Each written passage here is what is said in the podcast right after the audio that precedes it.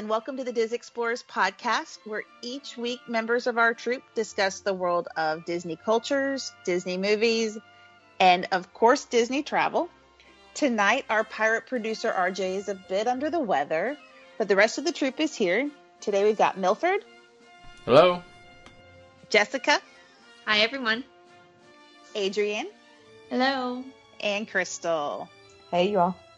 So, today we're going to be talking a bit about my recent trip to Walt Disney World. It was a very special trip where my son's marching band got to perform on Main Street USA, but unlike a lot of bands who will perform on Main Street USA, our trip had a bit of a special twist to it. Our band worked with a very special composer, um, Robbie Sherman, throughout the year. Now, Robbie Sherman is the son of Robert Sherman of the Sherman Brothers. And just to give you a little bit of a backstory, I don't want to go into the entire story, but I'll tell you a little bit of the backstory about how we began working with Robbie. About a year ago, we're recording this episode in mid January. So it was about a year ago when I got the chance to sit in on an interview with Robbie. Now, Robbie knew I was there, I wasn't just listening in on the phone interview. And the interview was talk they were talking about Robbie's life growing up with the Sherman growing up as a member of the Sherman family, his own youth, and then he's actually a composer. He lives in um, London now. So that was sort of the tone of the interview. And during the interview itself, Robbie was talking about his time in marching band. And the actual host who was doing the interview, he was also in marching band as a high school student. So they were kind of bonding over that. And I could kind of hear their collective ears turn towards me. And I was never in band. I'm not musical at all. But I'm like, I'm a band mom. You know, band moms unite. But so as the interview progressed, he was talking about a song he had written for the Disneyana fan club. Now, the Disneyana fan club is a group of people who are collectors and they are preserve they preserve Disney history, Disney memorabilia. Some of it's quite quite nice. They've got archival quality collections and some of them just love Disney and they love sharing their love of Disney. And Robbie had connected with this group and actually wrote a theme song for them entitled Disneyana. He had just kind of off offhand had said he'd always wanted to hear Disneyana arranged for marching band and played down Main Street, USA. To which I said, I happen to know of a band who will be marching later on this year, which was last month at this point, but later on this year. And to make a long story short, I was able to arrange via email a meeting between Robbie Sherman and my son's marching band director. And even more emails later, my son's marching band director actually was given the permission to do the arrangement of Disneyana for marching band and for the world premiere to be in December of 2016, which was super exciting. That that that was fantastic in and of itself.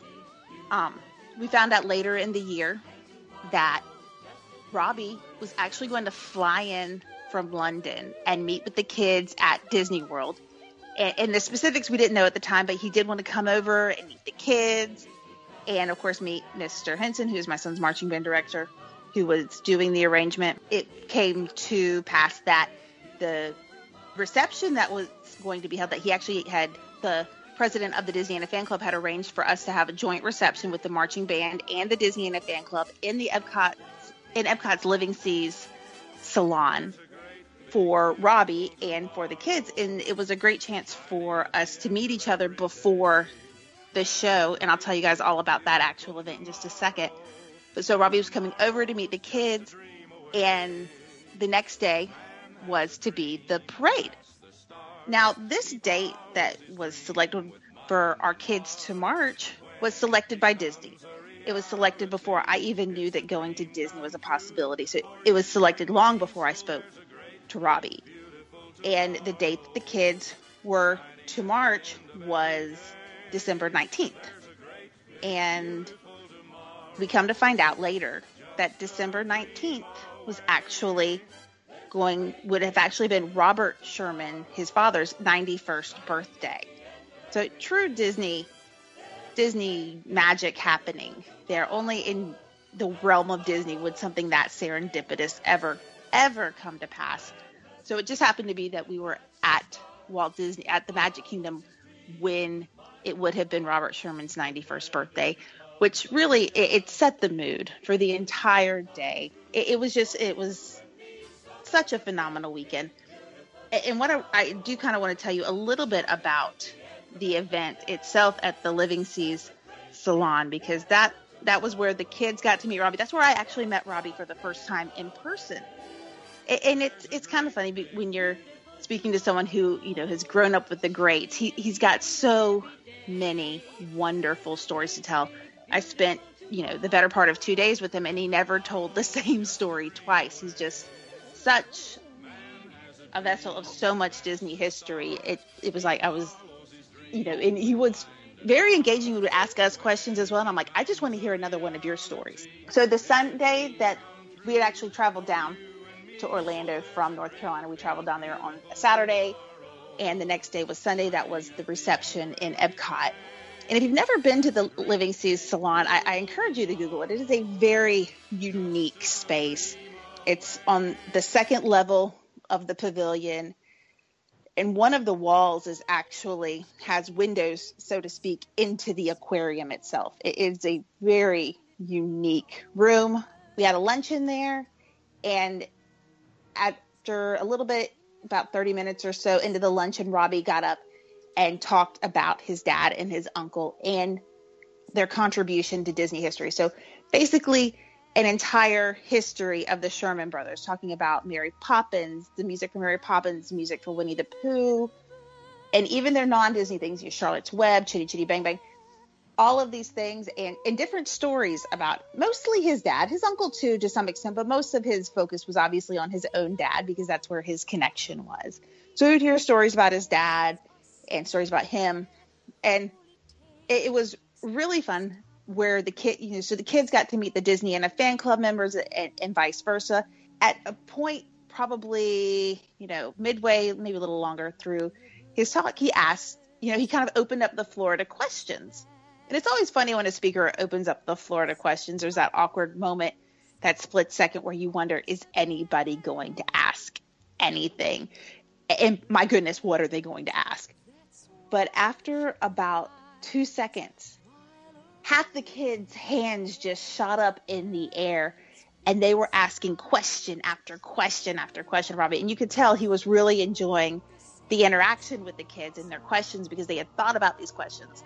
And it, it was really interesting to see him respond to them because one of the questions that I loved was, and I, I forget how the kid actually worded it, it was one of the students, and they asked if he ever felt the pressure of living in his father's shadow. I mean, could you imagine being a composer, but your dad was one of Disney's most prolific lyricists ever? And so he's like, Of course I feel the pressure. I feel the pressure every single day. He was so funny, so humble about it. And he talked about, you know, reading sometimes uh, reviews of his own work, you know, where the reviewer would try to compare him to his father and just how he took it to heart, where he he, he fully recognizes the Disney legend, and I mean that with capital letters. I mean, Robert Sherman is a Disney legend, the legend that his father was, and he still, you know, he, he takes great pride in that. But at the same time, he has to be his own person, his own composer, and he is a very good storyteller in his own right. He's excellent. I mean, as you would expect of a Sherman, he, he is everything you would expect a Sherman, a member of the Sherman family, to be. And what my my favorite part, I think, of my life, and I'm not sure that at any moment could ever pass it, surpass it, was when Robert Sherman went over to the crystal piano that is in the space, the crystal piano that says "Do not touch."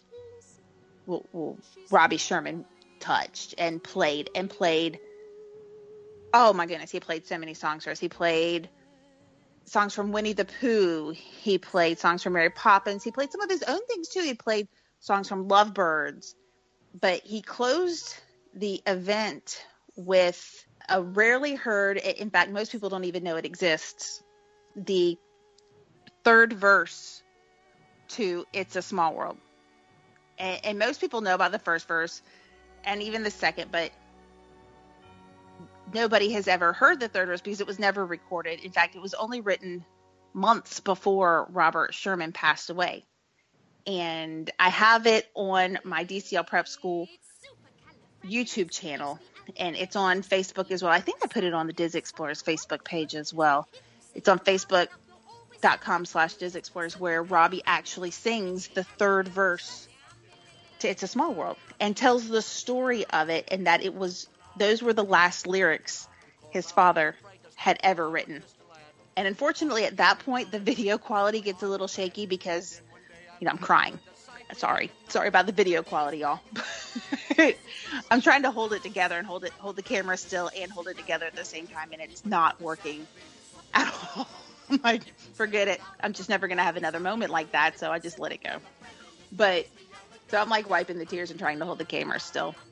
But that was that that reception was really, really just amazing. And amazing of him to actually give the time to meet with the kids like that before the parade. And, and, the parade was the next day. So the parade was at Magic Kingdom the following day, which of course was his father's birthday. So he was a bit, you know, retrospective and introspective, both at the same time, you know, and, and sharing memories of his father. And he was actually supposed to watch the parade in the hub with the Disney Disneyana fan club. They had a meeting spot and he was going to watch the parade. But then when the people at Disney realized he was in the park, they called me because I guess somebody had my cell phone number. I don't know. They called me and they asked if Robbie wanted to walk the parade route with the kids, which was a pretty big honor for him. So, if you know anything about marching band protocol at Disney, which I don't, but I think I broke half their rules. but you know, sometimes you do what you got to do. So we rushed. If you know where the bands come out, and that they they come out where Splash Mountain kind of meets Pecos Bills over in Frontierland. We rushed. We had two, maybe three minutes to get from the hub in front of the castle all the way to the other side of Frontierland, where the officials from Disney met up with Robbie and you know, minutes later, the marching band's due to come right on out. And he met with the kids again and met with the Disney people. And then the parade started. I mean, that, that we literally had no time. And all of a sudden, I'm walking the parade route too. I was not supposed to be walking the parade route. I wasn't even supposed to go backstage. but it, it just happened that I did. And let me tell you, I mean, and this is from a band mom perspective, just the reception that the kids had because the the guest, the park guests really didn't know what was going on. Most of them probably had no clue who Robbie Sherman was, or that the song that they were playing, Disneyana, was actually an homage to Great Big Beautiful Tomorrow. They just knew that these were kids and it was a marching band, and the, the guests were phenomenal. They cheered on the kids and they were just happy, probably to see some entertainment, but they, they were so good to the kids, cheering them along the entire route and I know that you know being able to walk that route meant a lot to Robbie because that's actually the first time a second generation Sherman song has been played in the parks. And after the parade, it's after the marching band part of the parade because the marching bands come out before the Festival of, Fan- of Fantasy parade, the three o'clock parade. They come out first, and afterwards, Disney social media interviewed him, and as we were heading towards that part to where we would go from town from town hall back to the backstage area they had a golf cart for him that i got to hop onto the golf cart as well which was amazing i'm on a golf cart backstage but like 30 seconds later mary poppins comes up to me out of i don't even know where she came from it's probably magical much like mary poppins in the movie and all of a sudden mary poppins mary poppins is sitting next to me in a golf cart. I don't know how you stage. Her.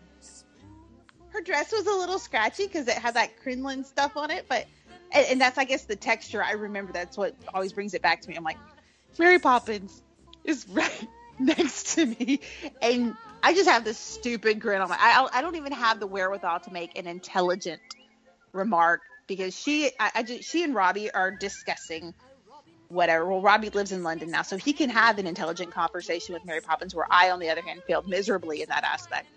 Like, I have no ability whatsoever to carry on a, an intelligent conversation with Mary Poppins sitting next to me.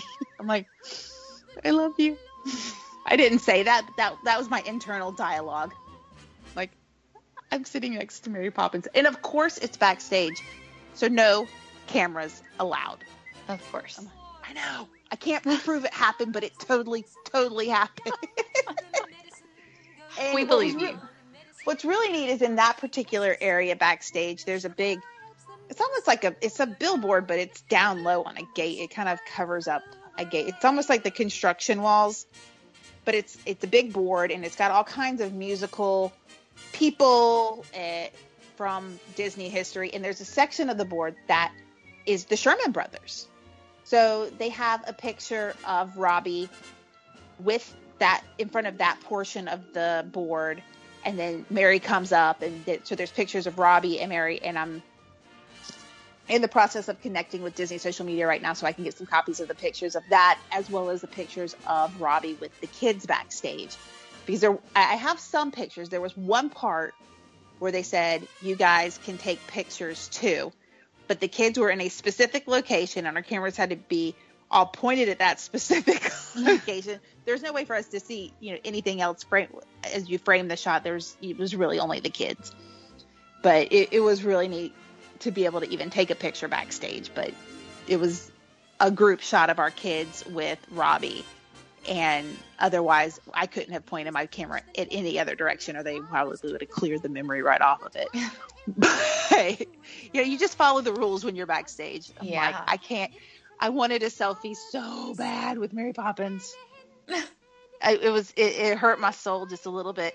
So I, I have to wrestle with myself. Was my favorite moment the third verse of "It's a Small World," or was it Mary Poppins sitting in a golf cart with Mary Poppins? I, and I gotta say, I've wrestled with this, but I have to give it the third verse hands down. That that it's just too special of a memory. It's too special of a a moment being the last lyrics Robert Sherman ever wrote, and just just the whole sing along event. I mean, Robbie can tell a story while singing a song and playing the piano all at the same time. It's a talent I'll never possess personally. And, and, I'm in awe of anybody who can, but just he can seamlessly play music and tell stories all at the same time. It, it's a true gift that we were just lucky that he shared with us at that particular time. And it was like it was a serendipitous year.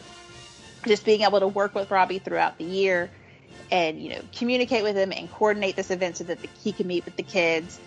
And at now, um, Disney Performing Arts, which is the kind of the leg of Disney that runs workshops for bands, both concert and marching bands, and you know, in, in an educational way they do different workshops with students and student bands, they actually have asked now to use Disneyana in their musical rotation for their workshops.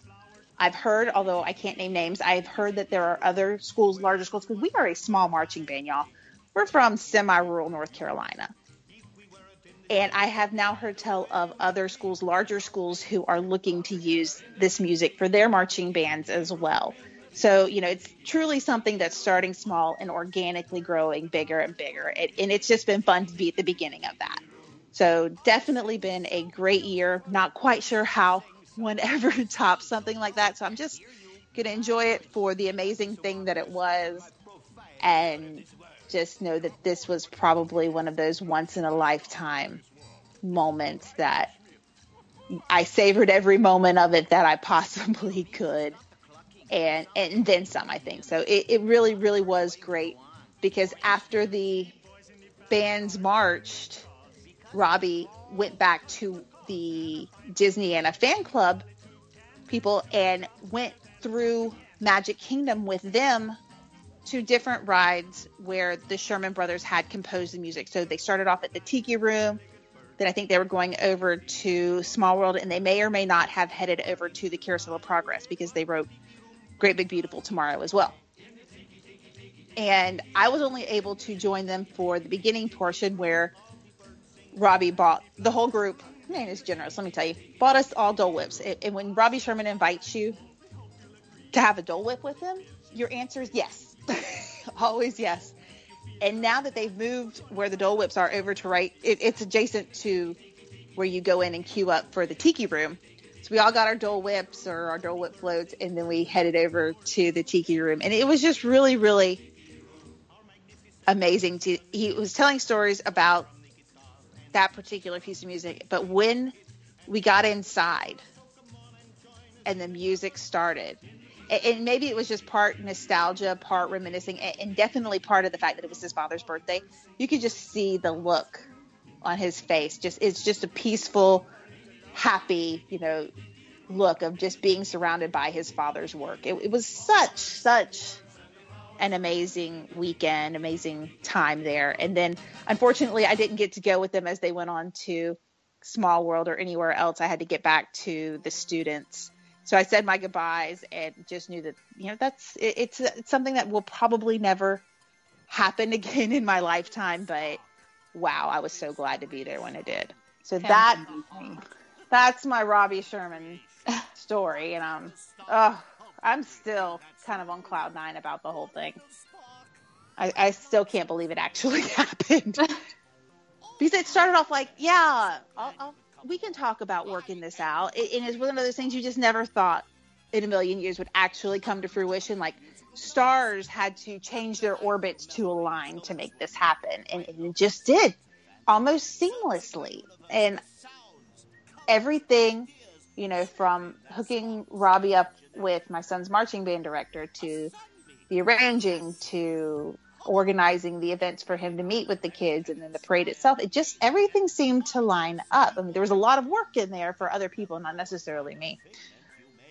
I i just made you know lists and got people in touch with each other.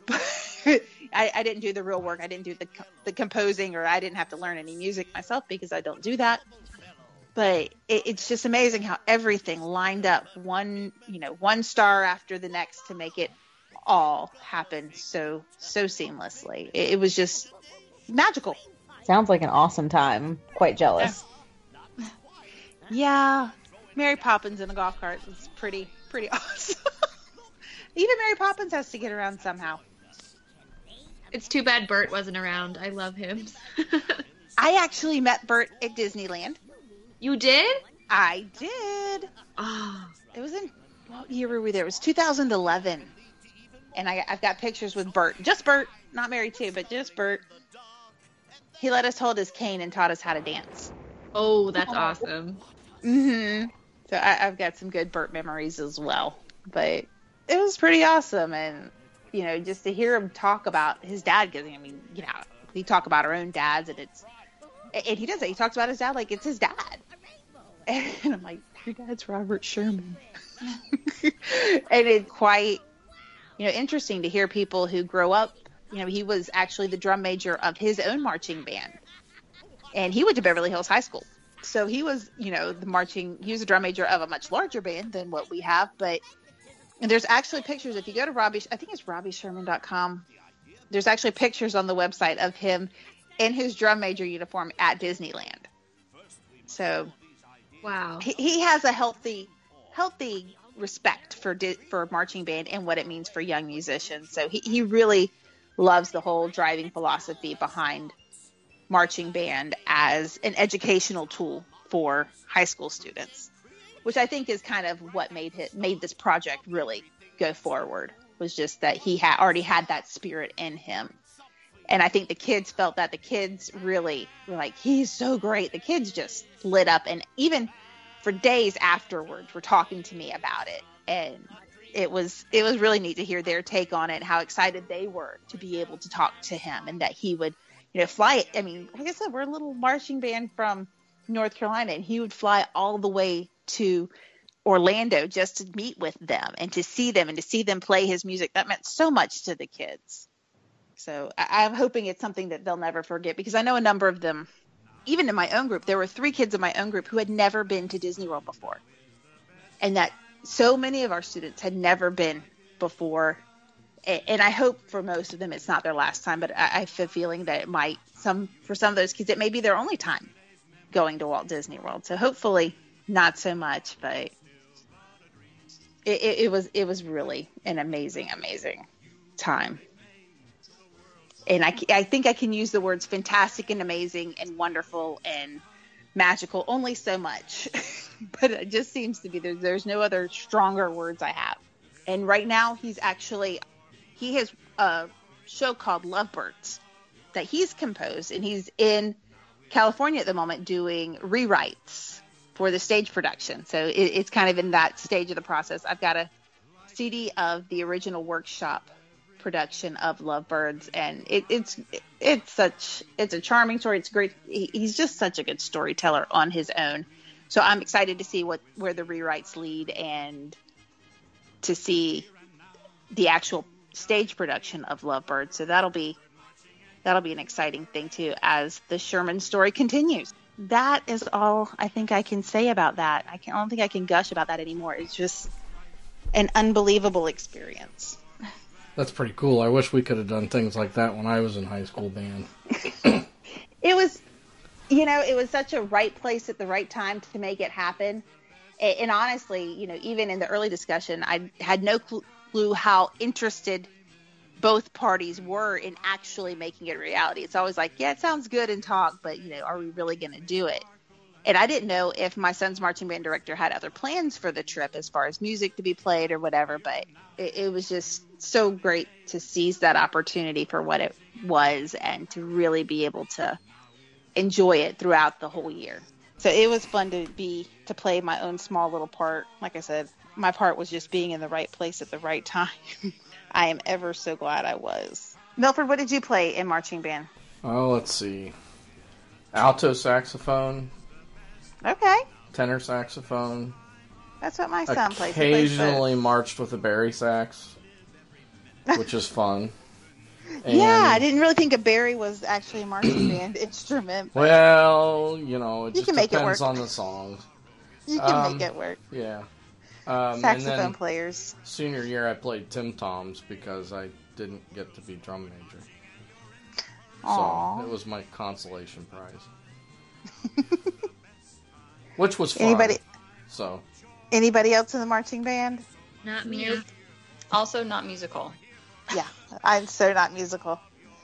I am very thankful for the fantastic music educators in my children's life because otherwise my kids would not know how to read music or do anything musical, and they all do. So, yay for music educators.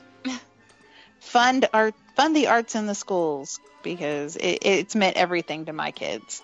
It's something that, you know, I, I can help my kids out with math. I can help my kids become stronger readers, but that's something that I can't do. I can't teach them anything musically. So I am very happy that there are instructors willing to stand in front of middle school and high school students who have never touched musical instruments before and are brave enough to teach them and teach them well. We have some fantastic arts instructors in our school district, and we are very, very lucky to have them. I think that does it for this particular episode, my my trip report episode.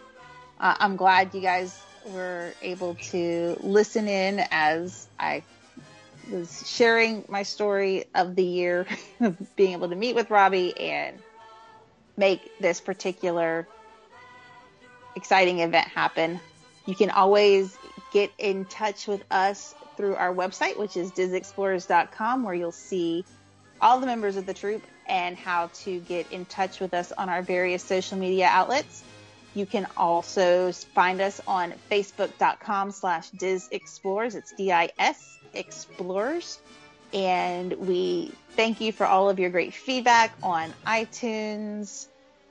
And until next time, my name's Melanie, and we'll see you real soon. Bye bye. And a smile means friendship to everyone. Though the mountains divide and the oceans are wide, it's a small world after all.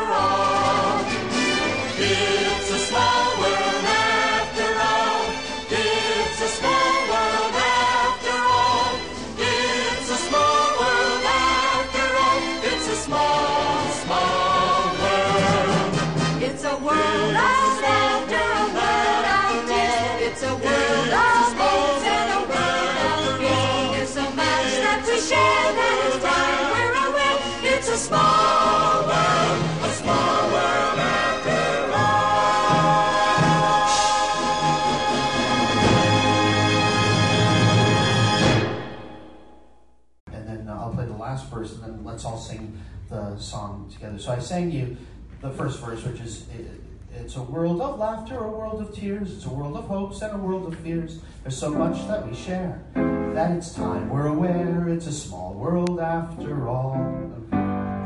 After all.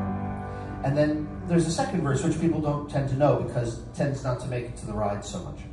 And it, it- it's more about geography. There is just one moon and one golden sun.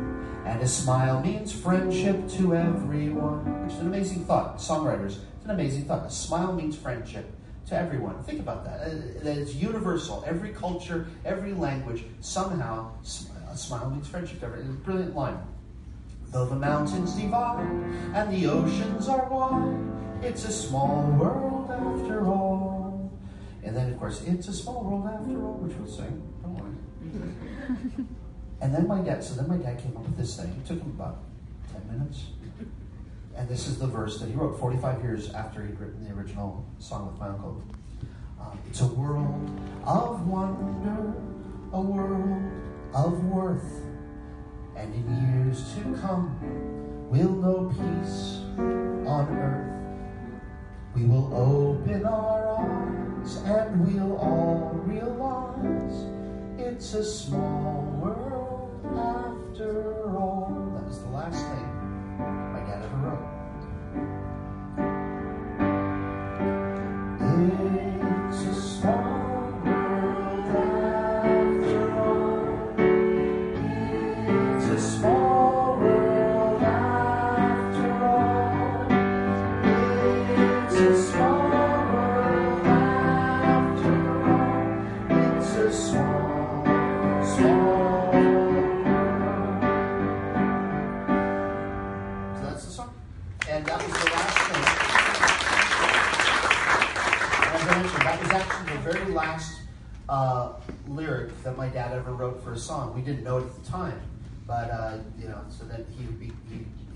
Older man and he got sick about six months later. But that was the last thing that, that he did. So it was very poignant that the most translated and performed song on earth, "It's a Small World After All," uh, and his most famous song as well, obviously, was uh, was also something that he would bookend his his life and career with.